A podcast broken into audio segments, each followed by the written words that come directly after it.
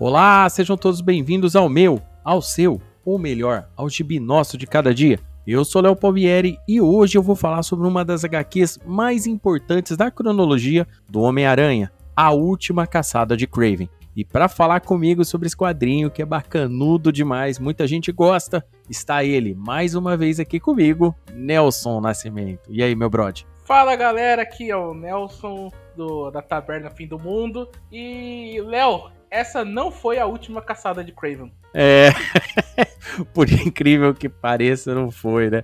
Cara, é, é, muito legal, é um prazer novamente estar você aqui. O Nelson, para quem se lembra, ele participou daquele episódio onde que a gente falou sobre uma nação sobre nossos pés, né? Aquele arco incrível do Pantera Negra, um dos arcos mais legais que eu já li na vida, não só do Pantera Negra, mas na vida mesmo, um arco muito legal. Se você não ouviu esse episódio, corre lá porque esse episódio ele é bom, recomendado para todos, para todos, para todos. Então vamos lá. A última caçada de Craven, para quem não sabe, ela é, uma, é um arco, né, em seis partes que foi dividido durante dois meses entre as três revistas do Homem-Aranha que, que estavam rolando ali no ano de 1987 do Homem-Aranha, né, que é a Web of Spider-Man, a Espetacular Spider-Man e a Amazing Spider-Man, as três, né, totalizando seis edições e, e a história é dividida em seis partes.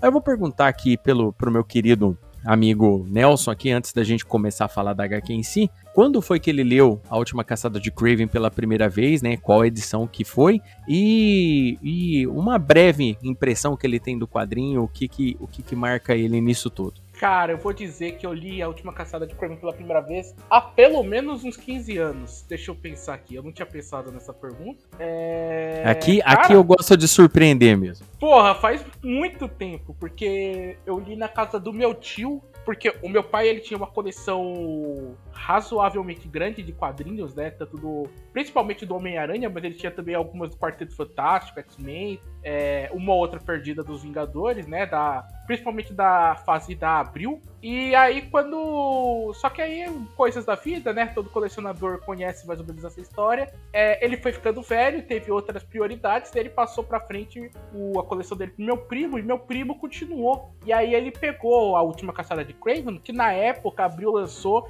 é, no que eles chamavam de formato americano, né? Que era o formato de luxo, com é, aquele quadrinho maior, assim, né? Que não era em formatinho, já era mais é, robusto, né? Só que o meu primo tinha a edição 1 e a edição 3. Ela era dividida em três partes aqui no Brasil, se eu não estiver equivocado. E aí eu lembro que eu li a primeira parte e eu li o final. E eu não li a segunda parte. Eu ficava boladíssimo procurando é, essa segunda edição, não achei. Até que eu li na internet, posteriormente eu li ela toda. E hoje eu tenho o encadernado dela com muito gosto, com muito orgulho. Quiçá, é... ela deve estar no top 3 maiores histórias da história da Marvel, né?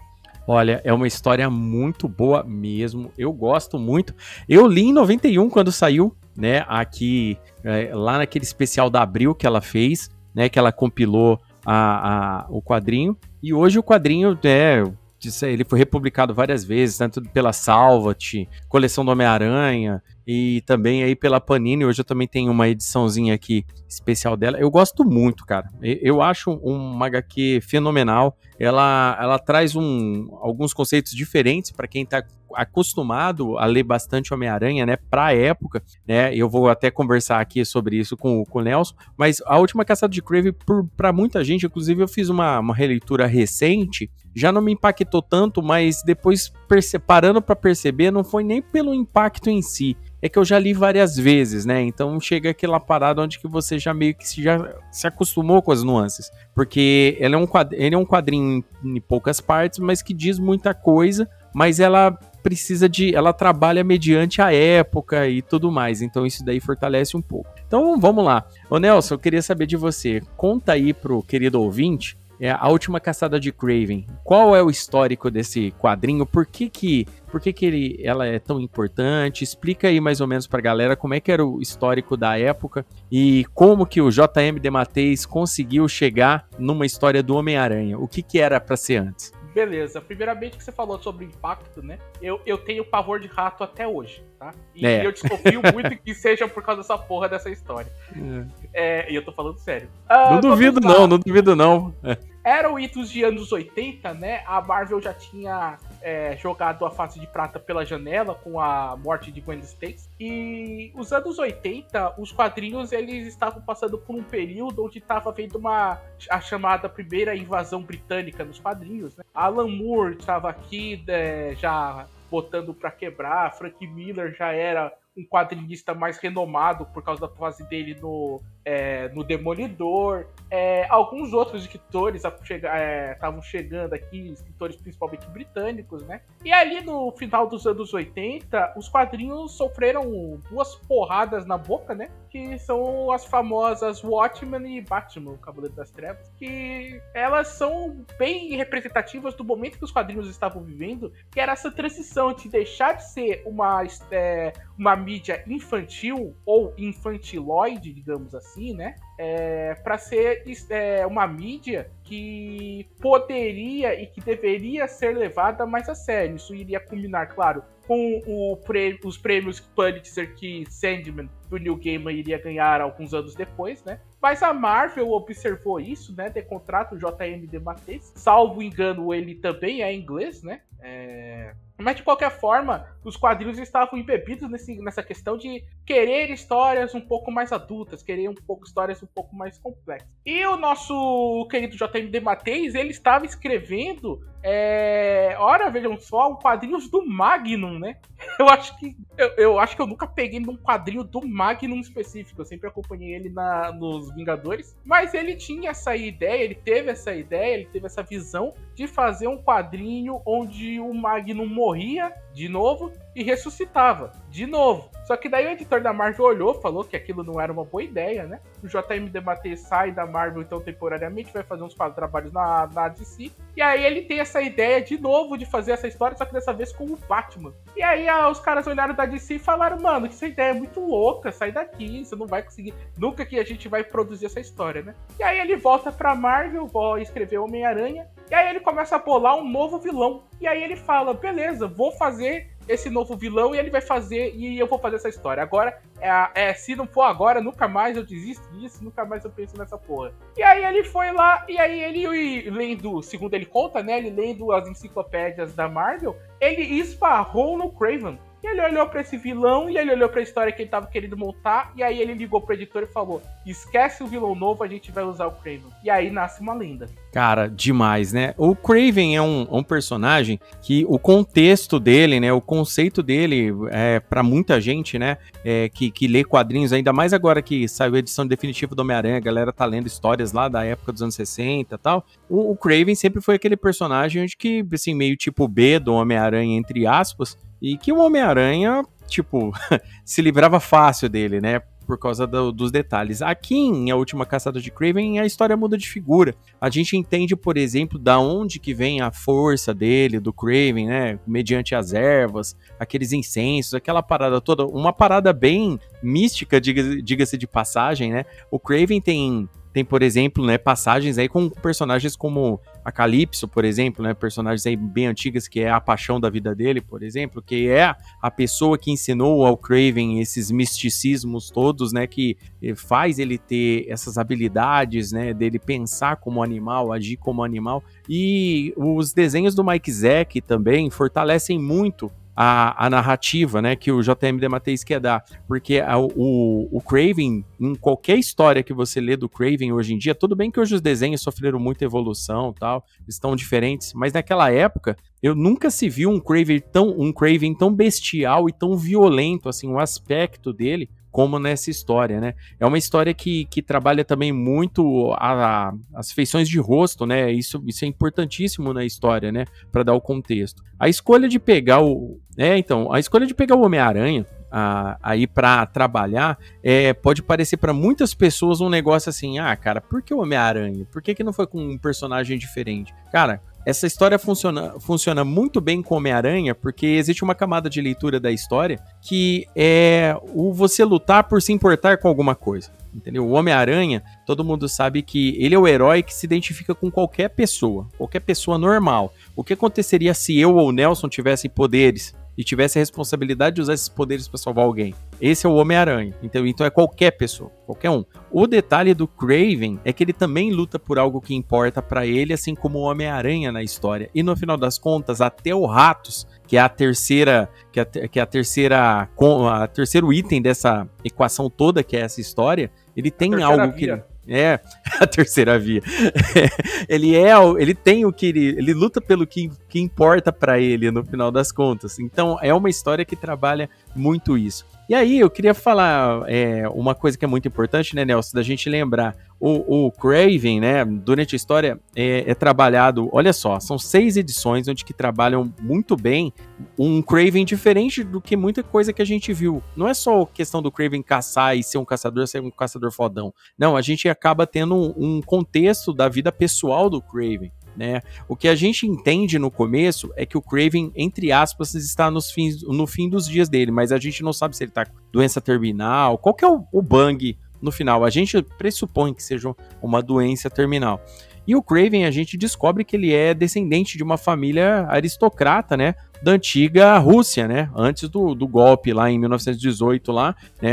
Antes da Revolução Russa e, e, os aristocratas lá perderem poder. E esses aristocratas vieram para os Estados Unidos, né? E ali eles sofreram discriminação e tudo mais. E o Craven quer recuperar essa honra, né? Ele luta por essa honra. Não só a honra de caçar maior, a maior presa que ele já teve na vida, mas também pela honra de recuperar essa essa honra que, ele, que a família dele perdeu. Aí eu pergunto para você, Nelson, o que, que, você acha desse contexto relacionado ao Craven, é, todo esse trabalho que foi feito com o personagem? Porque não é só a caçada em si, né? O detalhe dele caçar um Homem-Aranha e se tornar um, um Homem-Aranha melhor, né? Porque ele quer se tornar a, a, presa dele e ser melhor que a presa dele. E eu, eu te pergunto, dessa parte mais psicológica do Craven, desse sentimento interno, do, do motivo por ele lutar, o que, que você acha disso? Cara, é, tem muita coisa, né? Primeiro, assim, é, da coisa mais frívola até indo para as coisas mais profundas. A gente entende, Leito, a última caçada de Craven, da onde que o Dan Slott tirou a ideia de Homem-Aranha superior, né?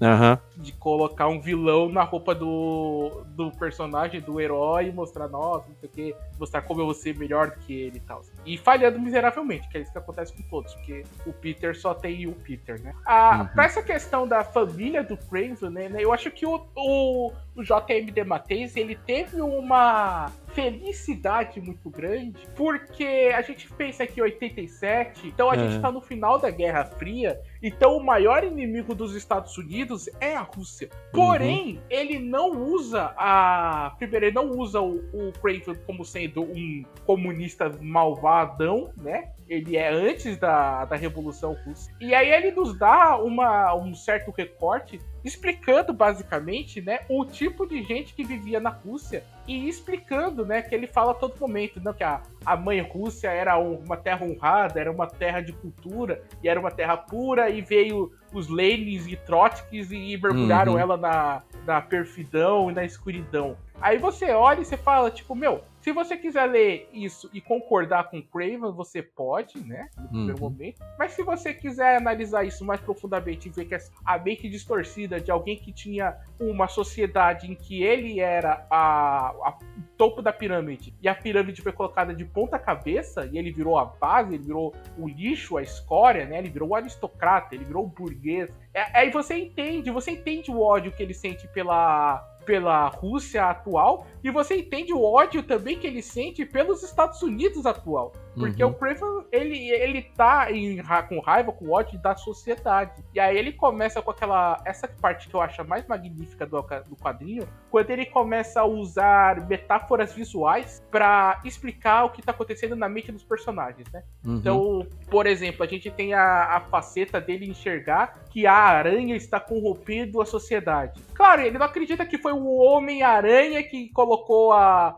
os Estados Unidos no mapa e que uhum. o Homem-Aranha é o, American Way of Life, mas é uma representação do como ele enxerga que os Estados Unidos está corrompendo o planeta, né? Porque tem toda aquela questão do Homem-Aranha, uh, normalmente, embora nesse quadrinho ele está com o uniforme negro, mas não é o uniforme negro que a gente, do, do symbiote, é a, é a roupa de pano que a gata negra fez para ele, mas é, você entende, você percebe que ele usa o Homem-Aranha mesmo como uma metáfora para os Estados Unidos e seu papel no mundo, né? Sendo a, a polícia do mundo e, sendo, corrompendo todo o planeta com seus ideais, entre aspas, republicanos. E aí a gente vê essa parte, né? A gente olha com cuidado essa parte que o, o Dematteis ele cria nesse início para colocar, para você se identificar com aquele personagem, entender quem ele foi, o quem ele é hoje e entender o que ele vai fazer no futuro do quadrinho, né? Por mais que você não concorde, por mais que você torça contra ele, mas não dá para você deixar de ter um, uma certa dó dele em alguns momentos. O que você falou, Nelson, é, é extremamente importante a gente ver como o Craven vê tudo, porque assim, o Craven, ele tem uma visão minimalista disso tudo, ele vê tudo é, com, com, ele faz analogias, né, no caso, de fato, usando os animais, usando esse tipo de coisa, só que realmente, por ele ter, ter sido de uma família aristocrata que hoje não tem nada, e ele aos poucos está tentando recuperar esse status quo, caçando, é, fazendo o, o que ele faz de melhor, né? Tentando honrar essa família dele de alguma forma, leva ele a fazer essas analogias, né? A aranha, no caso, é o maior inimigo dele, é a presa que ele nunca derrotou, é a presa final dele que ele quer derrotar. Né? Então faz todo sentido ele jogar todas as frustrações também no símbolo da aranha, entendeu? Todo aquele desejo que ele tem no símbolo da aranha. E muito bem explicado por você esse tipo de coisa, né? Porque é, é bem importante, porque o querido ouvinte aí que, que já leu a última caçada de Craven e às vezes leu só, só, só assim, superficialmente pela parte da, da história e é completamente normal. Enfim, é uma história para a gente se divertir, por mais que ela tenha um, conte um conceito mais pesado, né? Ela, ela é uma história que ela tem alguns reflexos aí que são também feitos para ela vender mais, tipo o uniforme preto do Aranha, fazia muito sucesso na, na segunda metade dos anos 80. Né? E, e, e, aí nesse período já tinha edições eventuais onde que ele ainda usava o uniforme antigo, ele ficava revezando nesses uniformes. Tanto é que o arco anterior das histórias do Homem-Aranha que é Guerra de Gangue, se não me engano, eu acho que é o arco anterior, é o Homem-Aranha reveza entre os uniformes. Então tem edições que ele com uniforme preto, tem edições com ele uniforme clássico, até chegar nessa saga. E o uniforme preto aqui, ele é muito legal por ele se misturar com as sombras, dar aquele tom sombrio, sabe? Eu creio eu que não combinaria muito utilizar o uniforme clássico na história. Eu acho que narrativamente, visualmente falando, ia quebrar um pouco do, do ambiente, né? Do que a história quer dizer pra gente. Tem um quadro no final, já na, na no ato final da história, que o Aranha vai caçar o Ratos e ele entra no uhum. esgoto. E aí o Ratos está assustadíssimo que o Aranha tá ali dentro, né? E aí ele tá olhando para um lado e aí o Mike Zack desenha em cima do Ratos, você só vê os, a aranha, né? A aranha branca e os olhos dele na, uhum. na escuridão. E isso é uma imagem muito forte que esse quadrinho coloca, né? Porque a gente entende e, e, tem outra passagem no, no, próprio quadrinho que você olha que os, é, quando ele vai. No começo, quando ele vai é, visitar o Joey Face, né? O, o capanga que morreu lá, e ele foi prestar suas, a sua, o seu respeito, né? O, quando ele chega, os bandidos que estão lá, eles ficam assustadíssimos com a chegada do Homem-Aranha. E isso vai ser muito importante depois, quando a gente vê que o Craven é um aranha. É, tipo, se o Peter ele assusta por causa do uniforme, uhum. o Craven ele assusta por causa da violência com que ele trata os, os bandidos, né? Então, muito importante a gente falar disso daí também. É, um, um contexto importante do, é, do quadrinho é que a última caçada de Craven é porque o, o, o Craven nunca conseguiu, de fato, capturar, vencer, matar o Homem-Aranha. Ele nunca conseguiu todas as vezes o Homem-Aranha saía e saía, assim, entre aspas, com certa facilidade, inclusive, né, com, com, com relação ao Craven. Existem várias histórias aí do Craven, tem, tem inclusive tem uma história famosa do Craven na Terra Selvagem também. É bem legal esse tipo de, de história quando a gente lembra. E o, um dos, dos motivos do Craven caçar o Homem-Aranha, além de derrotar o Homem-Aranha, é que ele resolve se tornar o Aranha. Usar uma roupa de, de, de Homem-Aranha é, e agir na noite como Homem-Aranha. Só que ele quer se tornar, né, como diz aí o, o, o Nelson, um Homem-Aranha superior, entre aspas, aí, e ele é muito violento extremamente violento. Isso é muito importante. Agora, a gente tem que falar também do Peter, né? A gente dá um contexto do Peter Parker como que estava nessa situação, né? Antes da gente falar do Ratos, que é a terceira via, entre aspas, aí, como diz o Nelson, a gente tem que falar um pouco do Peter. O Peter estava recém-casado, o Peter tinha acabado de voltar de uma lua de mel na Europa, né? Onde que acontece algum, alguma. Tem alguns acontecimentos ali na Europa na época, mas o, o Peter acaba. É, né? Isso daí fica para uma outra história a gente contar dos acontecimentos. Foi bem movimentada essa lua de mel deles aí. É, é então, né? Mas. É. É, foda. Mas assim, um, um, um, negócio que é bem importante a gente falar: o Peter tava recém-casado, né? O Peter, até chegar na, na, época do casamento do Peter, foi muito conturbado. Muita coisa acontece nos anos 80. Muitas sagas, muitos acontecimentos, muitos encontros e desencontros. E, e dentre esses detalhes, por exemplo, um, uma saga aí recém, que a galera gosta sempre de lembrar, por exemplo, a saga do Devorador de Pecados. Ela começa, a primeira parte dela é quando o Peter ainda não tá casado com a Mary Jane né? E depois, edições lá na frente, quando chega a conclusão do, da história toda como um fato, o Peter e a Mary Jane estão recém-casados. É legal a gente citar, né, a saga do Devorador de Pecados, né, e a parte para a morte de Jim the Wolf, como os quadrinhos do Homem-Aranha estavam lentamente, né, mas eles estavam mergulhando numa escuridão e numa, numa violência, né, que a gente não enxergava isso antes da, é, da morte da Gwen Stacy. A gente olhava ali aqueles quadrinhos e falava, porra, legal, tipo assim, porradinha, tirinho, a Shield usava laser, né, na, nas armas dela, não sei o quê. Aquela coisa mais fantástica, né? Aí a gente tem a saca do Devorador de Pecados, com um psicopata religioso, né? Ele é um primeiro passo ali do terrorismo do, é, doméstico que os Estados Unidos enfrenta hoje em dia, né? O cara que quer resolver tudo com as próprias mãos. A gente tem aquele, aquela saga lá na Alemanha, com aquele camaradinha lá que a galera hoje em dia gosta, mas tá ligada. Também é a mesma coisa, é um cara do bem, é um cara maneiro que de repente despiroca e se torna um assassino, né? E um cara perto dele. A gente vai ter, depois dessa história, a gente vai ter é, meu melhor inimigo, né? Talvez seja é, uma história que foi adaptada já nos cinemas, inclusive, em, em Homem-Aranha 3, aquele do, do, uniforme negro do Sam Raimi. Então é uma história. São, é uma parte da história do Homem-Aranha que, se você for ler hoje, sem contexto, né? Você vai. Você vai se assustar, porque o Homem-Aranha, né? O, hoje em dia que a gente gosta do Tom Holland e tal, dos filmes, que é um Homem-Aranha um pouco mais alegre, é, você olha para essa parte dos anos 80 e você vê que ele tava na lama. Então, recém-casado, mas muita merda acontecendo no casamento dele, né? Você tem toda aquela questão, não de, do casamento em si, mas tipo nos arredores, ser atacado por vilões, e o Quarteto Fantástico tendo que intervir. É uma porrada de coisa que você fala, tipo, mano,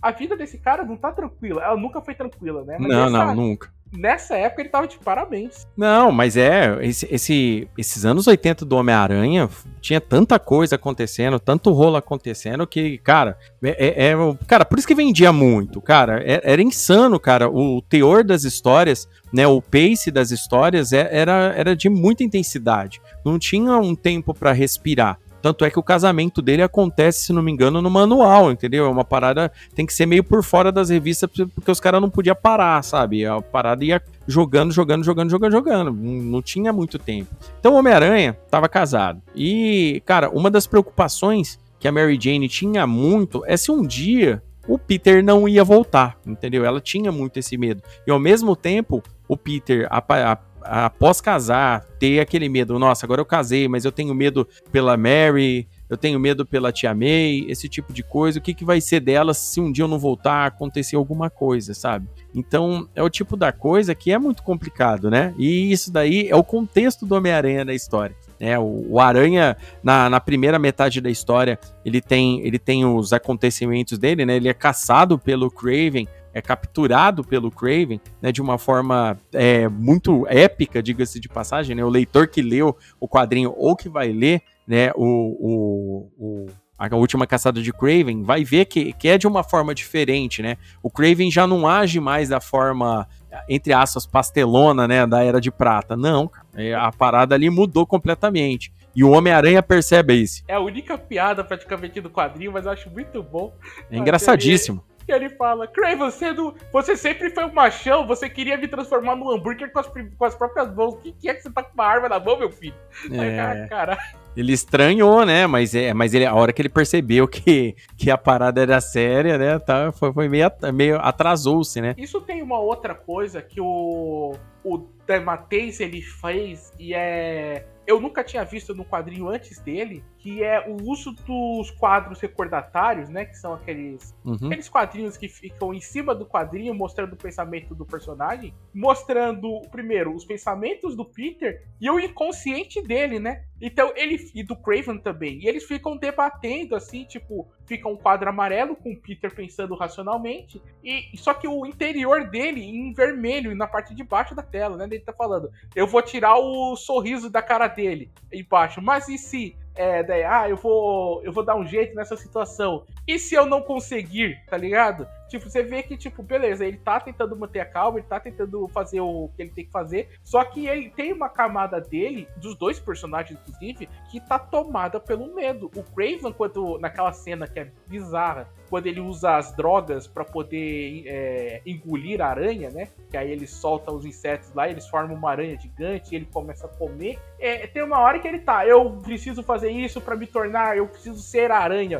E aí bate ele, eu tô com muito medo, tá ligado? Você uhum. caralho, velho, isso é muito. Tipo, não só é um personagem tridimensional, mas é um tridimensional fudido, sabe? Tipo, cara, ele tem, ele tá com medo, ele não, uma parte dele sabe que ele tá insano, que aquilo tá errado, que não era para ele estar tá fazendo aquilo, mas mesmo assim ele vai em frente. A mesma, mesma coisa o Aranha enfrentando o Ratos no final, né? Ele sabe que tipo, porra, é como, é como eu disse, o quadrinho ele é feito, ele é feito de lutar, né? O, o, eu acho que a maior mensagem do quadrinho é lutar pelo que se importa, entendeu? É tudo que você acredita, que você deseja muito. O quadrinho ele tem essa, essa camada que às vezes as pessoas é, pela, pela pancadaria que tem no quadrinho, ou só pelo con conceito do que tá acontecendo com o Craven, às vezes o pessoal pula, né? Ou quem sabe realmente não nota isso, mas o quadrinho fala sobre isso. O Craven, ele tá levando tudo às últimas consequências. Ele realmente sabe que alguma coisa não tá certa, ele sabe, ele percebeu que ele tá insano e tudo mais, mas cara, se ele precisar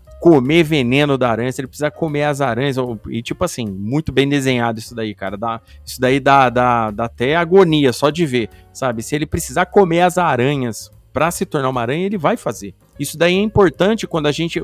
A mesma luta pela vida do aranha quando ele tá enterrado, entendeu? É, é tudo que importa. O que, que importa pro Craven agora? É derrotar a aranha e ser melhor que a aranha. O que vai importar pro Homem-Aranha? Sobreviver. E agora a gente também tem que falar do Ratos. O Ratos, que é a terceira via aí da história, como você disse. O Ratos, ele foi uma criação do Barão Zemo, né? Um experimento do Barão Zemo lá no passado, muito, muitos anos atrás. E o Homem-Aranha derrotou na primeira vez o, o, o, Ratos com a ajuda do Capitão América, porque ele não estava dando conta de enfrentar o Ratos sozinho. E aí eu te pergunto, querido Nelson, o que, que você acha aí da, da vida triste do nosso querido amigo Ratos aí, o, o nosso, o nosso é, morador dos esgotos aí, que entrou de gaiato nessa treta aí e no final das contas é uma parte importante de tudo que acontece. Cara, o Ratos é a tristeza em forma de ser, né? Uhum. Puta que história triste. Tem uma hora que ele, quando ele sai, ele vê o policial e aí ele tem memórias de que ele era uma pessoa preta, né? E que apanhava dos policiais injustamente. E aí ele ataca o policial por causa disso, né? Tipo, ele, e ele não entende muito bem. E aí quando ele vê que a policial, parceira do policial que ele tá atacando, ela é negra, ele para assim, daí ele, caralho, parece com mamãe. Aí ele dá uma lambida na cara dela e sai correndo. Você entende tanta coisa com essa passagem, né? Não é uma passagem engraçada, pelo contrário, ela é muito assustadora. É, e você entender, primeiro, o quão mais poderoso do que aquelas pessoas ele é, e segundo, o quão é, o quão terrível foi a, vi a vida dele, primeiro como ser humano, né? Ele uhum. era um morador de rua, ele era uma pessoa preta, ele apanhava da polícia. Talvez ele até cometesse seus crimes, talvez ele até fosse um criminoso, mas que apanhava da polícia a, é, bastante. Então, e aí ele é capturado por um, um demente, né? O Zemo nos quadrinhos ele é não é o Zemo do, da, da do cinema, né?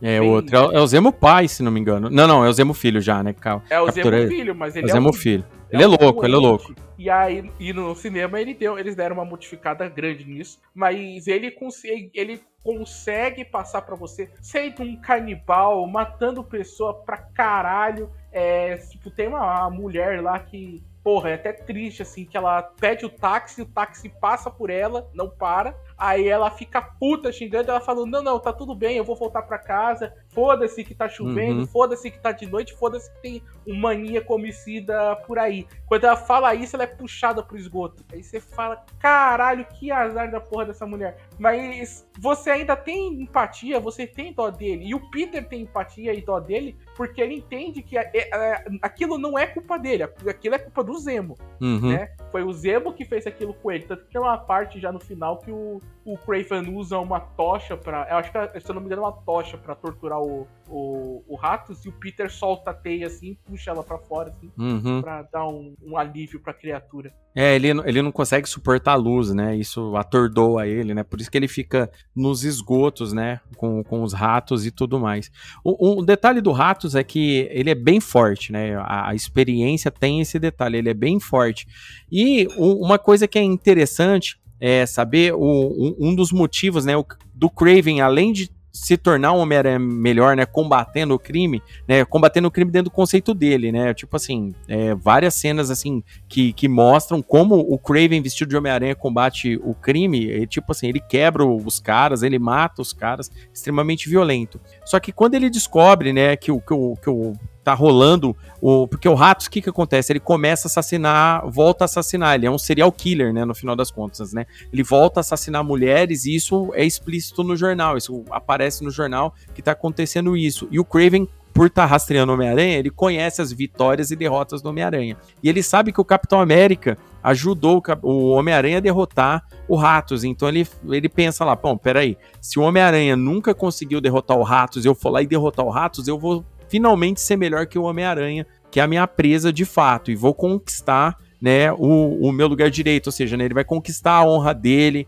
da família dele tudo de volta, porque ele pensa que mediante, como a gente já citou, mediante a essa caçada ele não quer só derrotar o Homem-Aranha, ele quer trazer a honra de volta para ele, que é a forma que ele considera isso. E aí, vestindo a roupa, ele vai lá, atrás do Ratos, ele caça o Ratos, após esses eventos aí que o, que o Nelson já citou aí da, com a polícia e tudo mais, e vai lá, cara, e sai no braço com o Ratos, assim, na, na mão nua mesmo, no socão mesmo. E chega uma hora que, que ele nocauteia o Ratos, ele fica todo rasgado, né? Mostra, o Ratos é, é um inimigo muito difícil de ser batido no mano a mano, e, e, o Craven consegue isso, leva ele aprisionado lá para casa dele e tudo mais. Esses, esses daí são os é, são três pilares da história como um todo. O Craven, a, a situação do Ratos e a situação do Peter. Agora, eu queria conversar aqui com o Nelson sobre o Peter em si, né, dessa motivação. Essa motivação toda do Craven é mais fácil da gente entender, tanto é que ela é basicamente isso que a gente falou até agora. Né? E a situação do Ratos,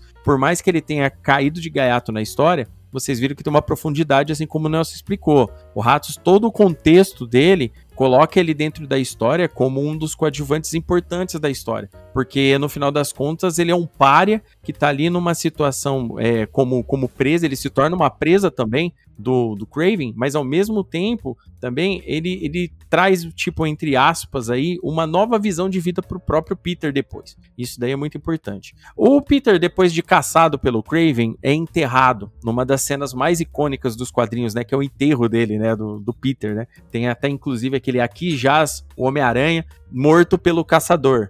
É, então, é, e lá dentro, né, passam-se duas semanas. O Peter ele fica lá debaixo da terra duas semanas. E durante esse período a gente vê o, a preocupação da Mary Jane, né? E o JM Demetrius, é, ele se assegurou de fazer nós ficarmos preocupados junto com a Mary Jane, entendeu? Com relação ao Peter. Se o Peter vai voltar, qual que é a situação dele? Tanto é que chega uma hora que ela fica tão desesperada que ela vai atrás do, do, do Joey Robertson e quase conta que, que o Peter é o Homem-Aranha pelo nível de preocupação que ela tá. Aí eu queria saber aí, Nelson, esse tipo de, de, de visão que a gente tem da Mary Jane, porque a gente estava acostumado a ver aquela Mary Jane tão pra cima, aquele, aquela Mary Jane otimista, que sempre tá lá levantando a cabeça do Peter após as derrotas e tudo mais. Só que dessa vez ela ficou muito preocupada. E logo depois de casados, né, onde que a atenção tá flor da pele nela, né, aquele medo de dele nunca voltar, o que, como que você se sentiu lendo essa parte, cara? Porque assim, é, de fato, a, a, gente fica muito preocupado lendo.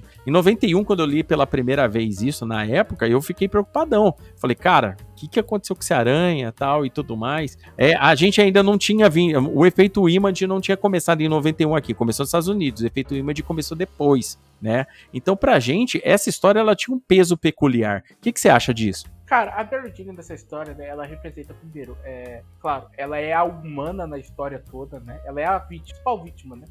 Porque assim, o Peter é um super ser, ele tá colocando a vida dele em perigo porque ele escolheu. Ele tem lá suas questões, poder e responsabilidade, mas ele escolheu estar nessa situação. O Craven, ele escolheu estar tá lá. O Ratos, ele é uma vítima maior, né? Ele não escolheu, mas ele, de qualquer forma, ele tem como se virar. A Mary Jane é só uma humana. E todas as ações dela da história toda, né? Cara, é, a história ela tem, como eu te falei lá no início, ela tem algumas metáforas é, engraçadas, não, mas curiosas, para você entender os, o contexto ali da história, né? Tem uma parte que ela tá. A Mary Jane tá é, começando a ficar preocupada e aparece um rato no, no, no apartamento. Aham. Uhum. E aí ela, caralho, eu pago tanto dinheiro pra uma porra dessa, como assim? Aí ela vai, tipo, ela vai enfrentar o rato, né? Ela fala, ah, você tá querendo me encarar? É, vamos ver então. A Mecha tá, tá mancada no, no, rato, no rato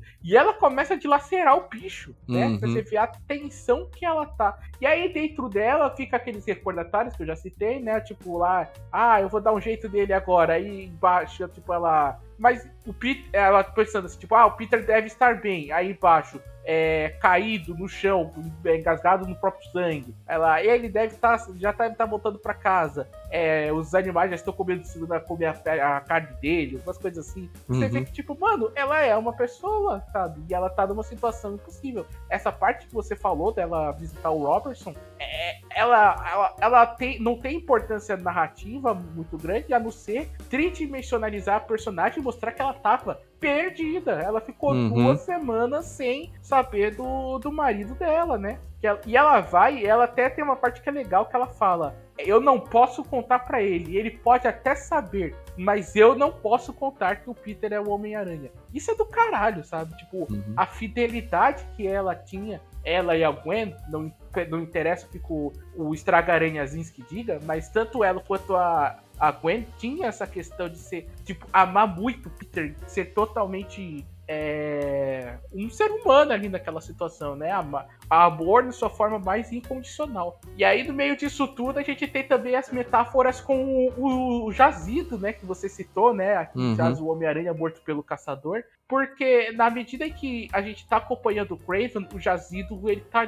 Quando o Peter começa a ressuscitar, a gente começa a ver aranhas e elas vão subindo o túmulo até que aparece a mão dele. É uhum. É isso durante quatro edições. E, e no momento que o Ratos parece que ele vai vencer de todo mundo, aparece um rato no jazigo. Isso, uhum. isso, é, isso é muito do caralho. Não, muito bem trabalhado. A narrativa visual do, do quadrinho te dá todos esses, esses, esses trâmites aí do que vai acontecendo, né? Você não fica perdido. Uma coisa legal, como que você falou com relação a Mary Jane. Ela, dos três elementos ali, né? For, fora os três elementos que a gente já citou, que são os pilares da trama toda, a Mary Jane ali, ela é a visão, entre aspas, que se identifica com nós leitores aqui entendeu? É, é o desespero. É, eu gosto de colocar sempre alguns pontos, por exemplo, ó, o pessoal pergunta para mim de Batman Long Dia das Bruxas. Porque o Batman Long Dia das Bruxas é uma história que é antológica do Batman. Por quê? Porque o leitor investiga junto com o Batman. Você se sente imerso dentro da história. A Mary Jane, a partir do momento que ela tá nesse puta desespero, ela imerge a gente dentro da história. Se a gente já não se imergiu até os acontecimentos do, da situação, a partir do momento que o aranha é enterrado e ela passa a ficar desesperada, a gente fica completamente vendido nessa narrativa. Por mais que você eu tenha feito essa releitura várias vezes, essa parte, esse ponto em específico da história, sempre me causa muita identificação com o que está acontecendo. E é nessa hora, por exemplo, se a pessoa tem alguém que já teve um parente desaparecido, ou que perdeu alguém, ou tá na preocupação de alguém, que seja, alguma situação onde que você sente falta de um ente querido, você se acaba se identificando com a situação da Mary Jane. Como eu disse também, o detalhe da, dos desenhos das faces, né? A forma como desenha as pessoas, o desespero, né? Que nem a Mary Jane estraçalhando o rato, por exemplo, o rosto que ela tá, e depois o rosto de desespero dela pela falta do Peter, chama muita atenção. Não tem como você falar assim, cara, nossa, velho, né? A pessoa, você percebe lendo isso que tem isso tudo na narrativa. É uma história do Homem-Aranha.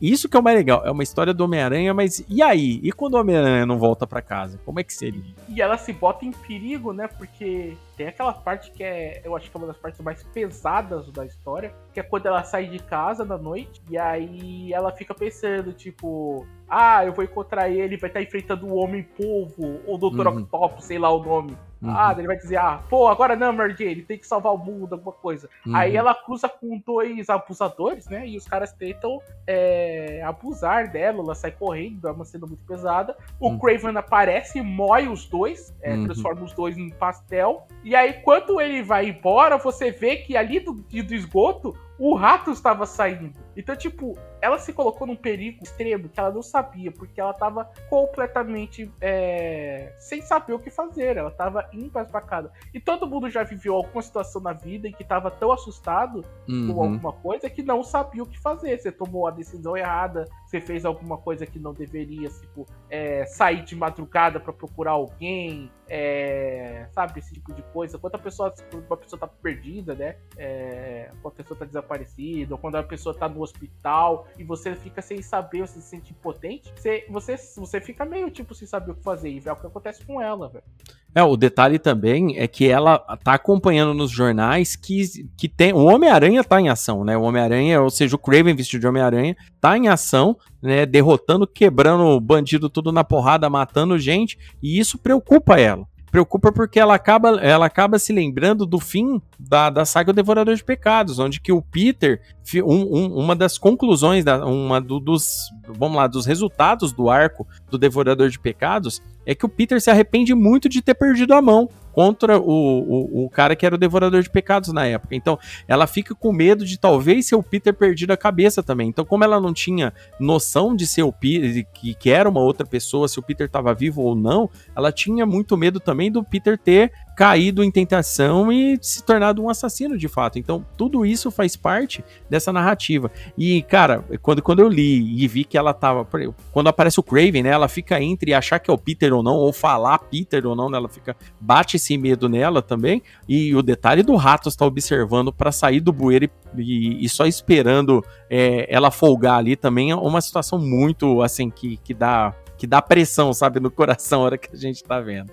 É, é, muito interessante. Essa parte toda da Mary Jane na história, né, traz muito desse peso, né? Como a gente fala, é óbvio, não dá pra gente colocar né, que, que o, o, conceito todo da história não dá pra gente comparar com sé maxi séries, séries né, histórias fechadas, como foram as que abriram aí esse período dos quadrinhos, né, tipo o próprio Cavaleiro das Trevas ou Watchmen, que, que, que são conceitos e histórias diferentes e formatos diferentes de história. Mas quando você para para pensar que em seis edições o J.M. DeMatteis e, e o Mike Zeck conseguiram produzir um quadrinho que te traz uma gama de sentimentos assim em poucas em poucas páginas, cara, é, é, é, é não é de se é, não é de se, como que se diz, não é de se achar ruim, né, que uma história dessa seja tão lembrada até hoje, né? E é muito Irmão, importante. E aí você vai me desculpar, mas aí chega um adolescente, né, com limpinha na cara e me olha e fala que a melhor história da Marvel é Guerra Civil. Dá vontade Nossa. de se bater num cara desse? é, o, que tem um, um é, bom, é bom você tocar nesse assunto, porque assim, ó, hoje em dia a gente, a gente topa com muitas, é, muitos tipos de leitores diferentes, né? Hoje em dia. É, é inegável que o sucesso cinematográfico da Marvel acabou puxando alguma galera pro, pros quadrinhos. N não na quantidade assim que a gente possa falar, nossa, que absurdo, mas trouxe. Trouxe muita gente. E tem gente que gosta, que, que gosta mais da porradinha, tem gente que gosta mais. Tem, tem vários tipos de, de gente. Eu mesmo, durante os anos 90 todos, Eu gostava mais de, de ver histórias onde que era parede explodindo, maluco estourando tal, e, e tudo mais. Quando a gente era vai ficando imagem, mais... né, amigo? É, não, mas, é, mas também tem aquele detalhe, né? Naquele período também, eu vou ser bem sincero, quando eu era moleque, eu era público-alvo disso. Eu queria, era o que eu queria ver mesmo. Eu não tava preocupado é, com, com, os problemas do Peter, da Mary Jane, eu queria ver os caras socando bandido. Com o tempo, né, de leitura, isso daí você só adquire mesmo se você ler os quadrinhos, tipo, procurar entender é, esse tipo de coisa, é, com, com o tempo você vai meio que amadurecendo a história, você vai parando um pouco de prestigiar a violência em si e passa a fazer associação com a sua própria vida, né? Por isso que eu acho que o, o Homem-Aranha se identifica muito com a gente nesse sentido, porque a gente passa a ver que, cara, não é só lutar contra bandido. Tanto é que a conclusão da história como um todo, né? No, no caso, quando a gente tá falando do Ratos e do Homem-Aranha em si, é que o Homem-Aranha, por mais que o Rato seja um assassino, um bandido, o Homem-Aranha se identifica com aquela situação. Ele, o Ratos não escolheu estar tá daquele jeito. O Peter não escolheu ser Homem-Aranha também, entendeu? Aconteceu com eles a situação, entendeu? Por, motiv por motivos, ter terceiros motivos, isso acontece com eles. E o, e o Peter fica meio abalado com toda a situação e tem o primeiro impacto do, do Peter é de tentar ajudar, né? A primeira é, ímpeto do Peter é de tentar ajudar o Ratos no final das contas. E o que acontece com muitos leitores hoje é que os leitores ainda estão muito, muito vendidos pela narrativa do grande entendeu? A narrativa do grande, dos grandes acontecimentos, do, do quebra-pau e tudo mais. Mas com o tempo o pessoal vai lendo e e, e, se tiver à vontade, né? Porque isso daí também tem aquele detalhe. Tem gente que não gosta, tem gente que não gosta de A Última Caçada de Craven, tem gente que não gosta de ler é, Watchmen, tem gente. Tem, tem gente que não gosta de ver de vingança, por quê? Porque são narrativas que às vezes não agrada a pessoa. Pessoa que é uma narrativa mais mastigadinha, que ó, o, o fulano X vai dar um soco no fulano Y e tá tudo bem, entendeu? Tem gente que gosta mais desse tipo de narrativa, né? É, agora, um cara chegar e desprezar o, quadrinho pela, pela, pela importância que ele teve no mercado de quadrinhos, ainda mais nesse período, porque para pra pensar, quando saiu a última caçada de Craven, cara, ele saiu em, em, em 87, em 87 saiu a queda de Murdoch, se não me engano. Uhum. Então, tipo, e depois ia sair Piada Mortal e tudo. Cara, saiu um monte de quadrinho foda. Então, 87 tipo assim. 87 foi um ano muito sabático pros quadrinhos. Você foi, 86, 87, pelo amor de Deus. Então, tipo assim, tem, é, é, muito quadrinho, cara. Então, tipo assim, para você perceber que um quadrinho, para ele estar tá no jogo, o roteiro tem que estar tá no jogo, não tem como. Então, se você lê como um produto de época, né, a última caçada de Craven, você vai entender o porquê que eu e porquê que o Nelson, por exemplo, achamos esse quadrinho muito foda. Por causa desse, desse contexto histórico. Não é só o que acontece no quadrinho, é tudo que o quadrinho causa no leitor, o que o, que o entendimento. Guerra Sim. Civil é diferente, Guerra Civil tem outros conceitos. Agora, uma coisa que eu acho que, tipo, talvez seja legal a gente falar, né? Se você, você que tá aqui e você não leu o quadrinho até agora, tipo, beleza, a gente já contou isso no final praticamente, né? Agora, uma coisa que tem que ser dita é que alguns quadrinhos, alguns quadrinhos são massa velha. Você vai ler um Deadpool da vida, tudo bem você ler despretensiosamente. Agora, tem alguns quadrinhos, por favor, se vocês vão ler um Watchmen na vida, vão ler um V de Vingança, vocês parem, vão pra um lugar tranquilo e, leiam, né? No, é, a galera de hoje em dia, ah, estou lendo no busão, é, ah, não sei o que, tô lendo enquanto escuto música. Calma, gente, é, é, é uma mídia, você precisa prestar atenção no que tá acontecendo, porque senão você fica repetindo certos é, é, paradigmas, estereótipos, né? Você fica esses caras que fica defendendo. É, fica defendendo, por exemplo, ah, mas o. É, vai sair a série de Sentiment e a morte é uma mulher negra, portanto isso nunca aconteceu nos quadrinhos, então tem que cancelar a série. Não, você, você leu, você percebeu que a morte ela toma a forma que ela quiser? Uhum. Não, você não prestou atenção, seu jovem mancebo. Vá ler é, o quadrinho.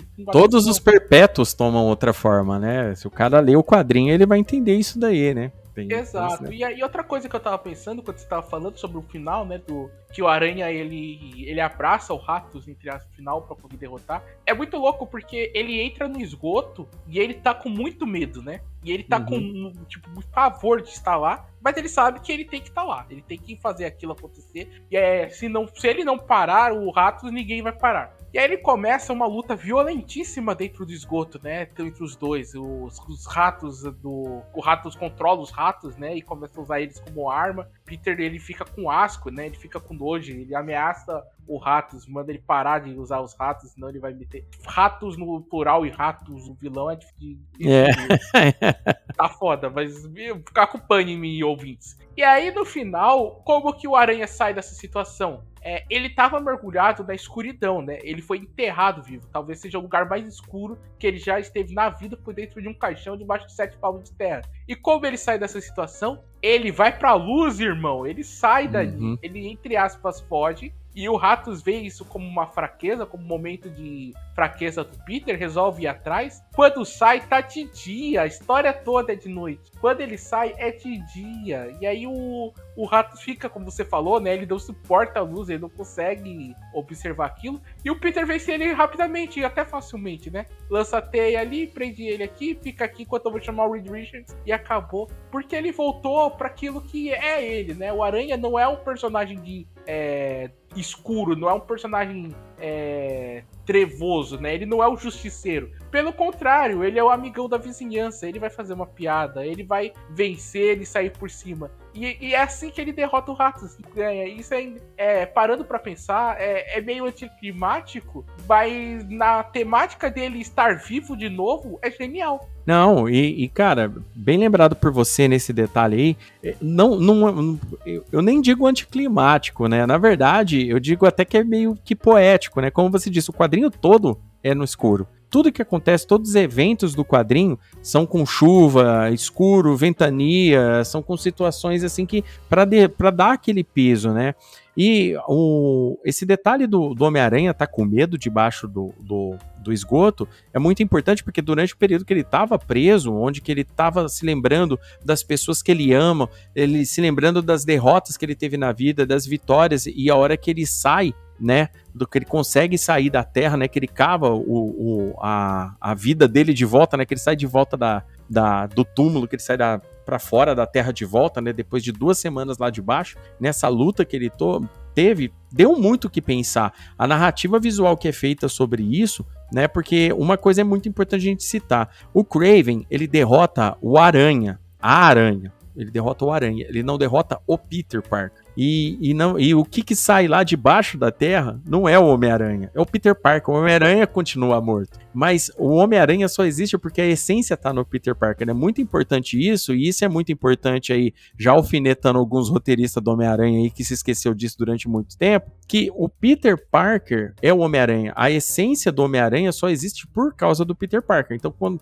ele sai que ele ressuscita é como se a nova vida tivesse dada pro Peter Parker e não o Homem-Aranha em si. Porque o Homem-Aranha, para todos os efeitos, não morreu. O Homem-Aranha tava agindo na cidade. O Homem-Aranha tava, tava lutando. para todo mundo o Homem-Aranha tava vivo. E o Peter Parker, ele tava morto pra Mary Jane, entendeu? A, a, tia May nem estava sabendo o que estava acontecendo. Então, é, é, aquele detalhe. Então, ele estava morto para Mary Jane, ou aprisionado. A Mary Jane não sabia o que estava acontecendo com ele. E estava morto para a gente que está lendo. Entendeu? A gente, pra gente tava preocupado, porque o, o Craven dá um tiro nele, a gente não vê mais, só vê o Homem-Aranha enterrado e, cara, acabou. Dali algumas edições que ele volta. Então, tipo, a gente bate, nós ficamos com esse desespero com a gente. E quando o Peter tá dentro do ali do, do, do da, da, casa do Ratos lá no esgoto, ele fica com essa preocupação de novo, porque é, é aquele trauma. Ó, pra você ver, a história trabalha um, um, um, um, trauma logo depois dele ter superado esse trauma, ela coloca o, o, o Homem-Aranha de novo contra esse trauma. É um negócio muito importante.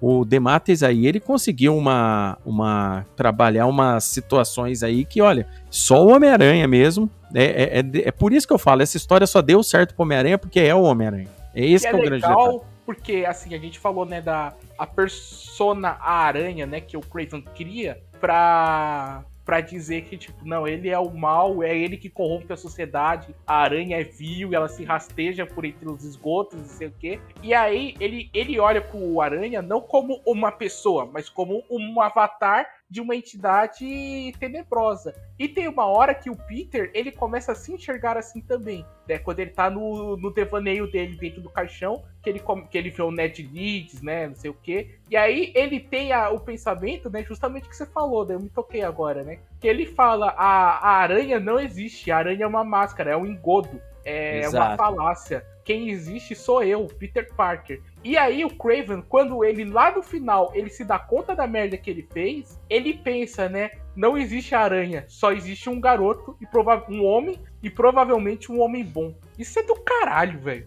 O, o, mais importante de, de, de tudo isso, né, é perceber que o Craven ele tem um código de conduta dele, né? E esse código de conduta dele entrou totalmente em conflito com a ideia do que ele, do que era ou não era o Homem-Aranha para ele né, durante um bom tempo. E isso que você falou é, é, a mais pura verdade. A hora que ele, que ele se dá conta do que aconteceu de vez, ele percebe: não, beleza, eu tive a vitória contra o Aranha, contra o Aranha, o, o, o espectro Aranha, né, que nem ele considera. Mas é, quando o Aranha retorna, né, ele, ele mesmo diz: ó, eu te deixei vivo mesmo. Eu te deixei vivo para mostrar que eu, que eu sou melhor que você tal e tudo mais. Mas ele percebe que alguma coisa já não tá diferente, né? Durante esse período, tanto é que ele ajuda a libertar o Ratos e tudo mais.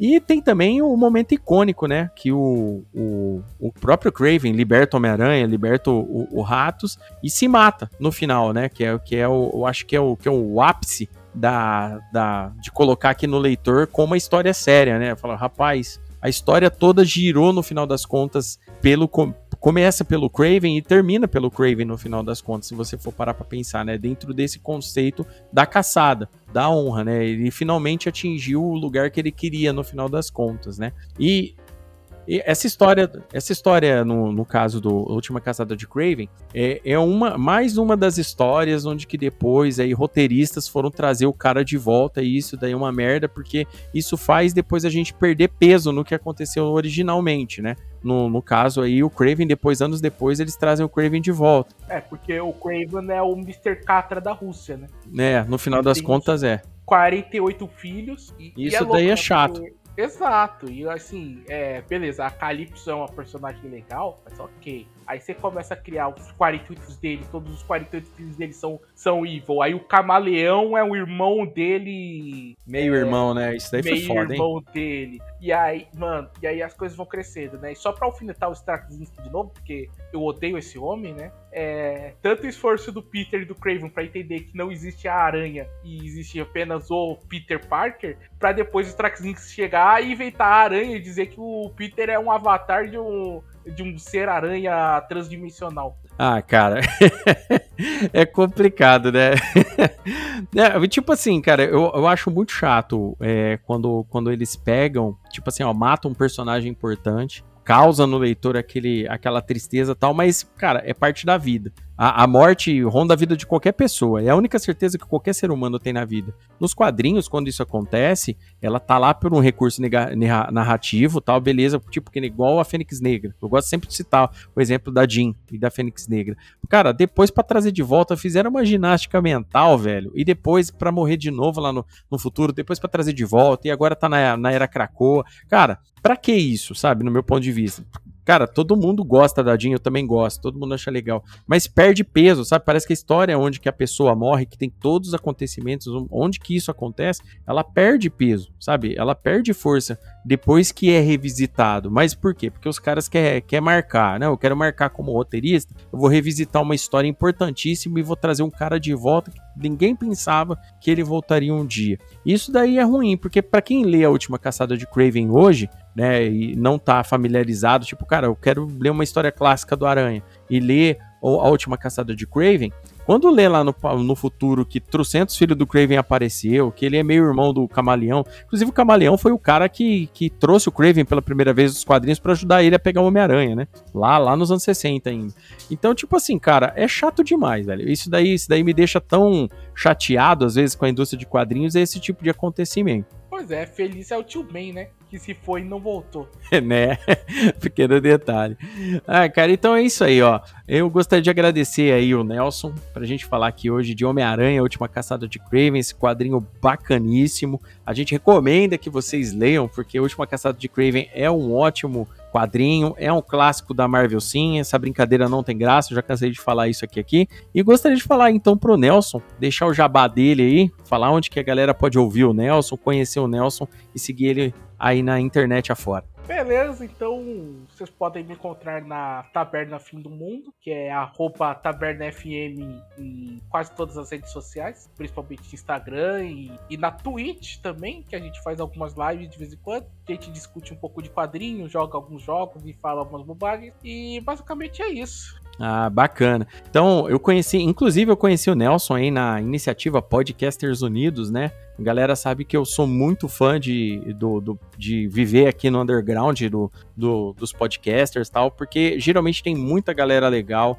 muita galera que às vezes está esperando uma chance ao sol aí de divulgar seu trabalho, de divulgar, de passar para frente seu conhecimento para a galera. E o Nelson eu conheci com essa iniciativa, né, que é um, um grupo de podcasters, né, de vários podcasts diferentes. É, a, vários deles já vieram aqui no Gibi de Cada Dia, como o Pedro PX, que vocês já ouviram, o Lucas, o, o Matheus, vários caras. O, Nelson tá vindo já pela segunda vez. O, o querido Johnny também já veio duas vezes aqui para falar de Demolidor. Então, veio falar, falou de Demolidor, falou de Watchmen aqui também. Então, é uma galera que eu sempre gosto de estar trazendo aqui pra gente ficar falando de gibi sempre. Então, obrigado, Nelson, mais uma vez por ter vindo aqui falar desse quadrinho. Logo, logo a gente vê outro para você voltar aqui e a gente falar. Suave, só fazer o, pedido, o convite aí que a gente fala.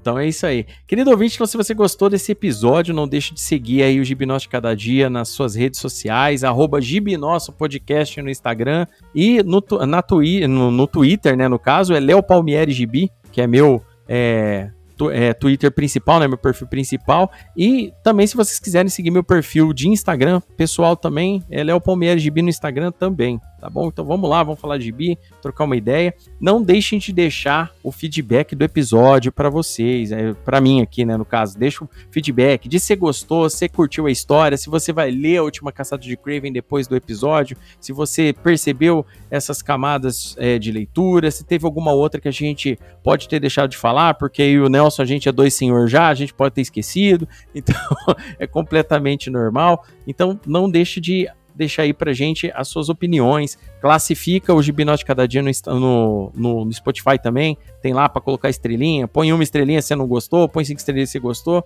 e vamos nessa, tá bom? Muito obrigado, querido ouvinte, por mais essa audição e até o próximo Gibinosso de Cada Dia. Tchau!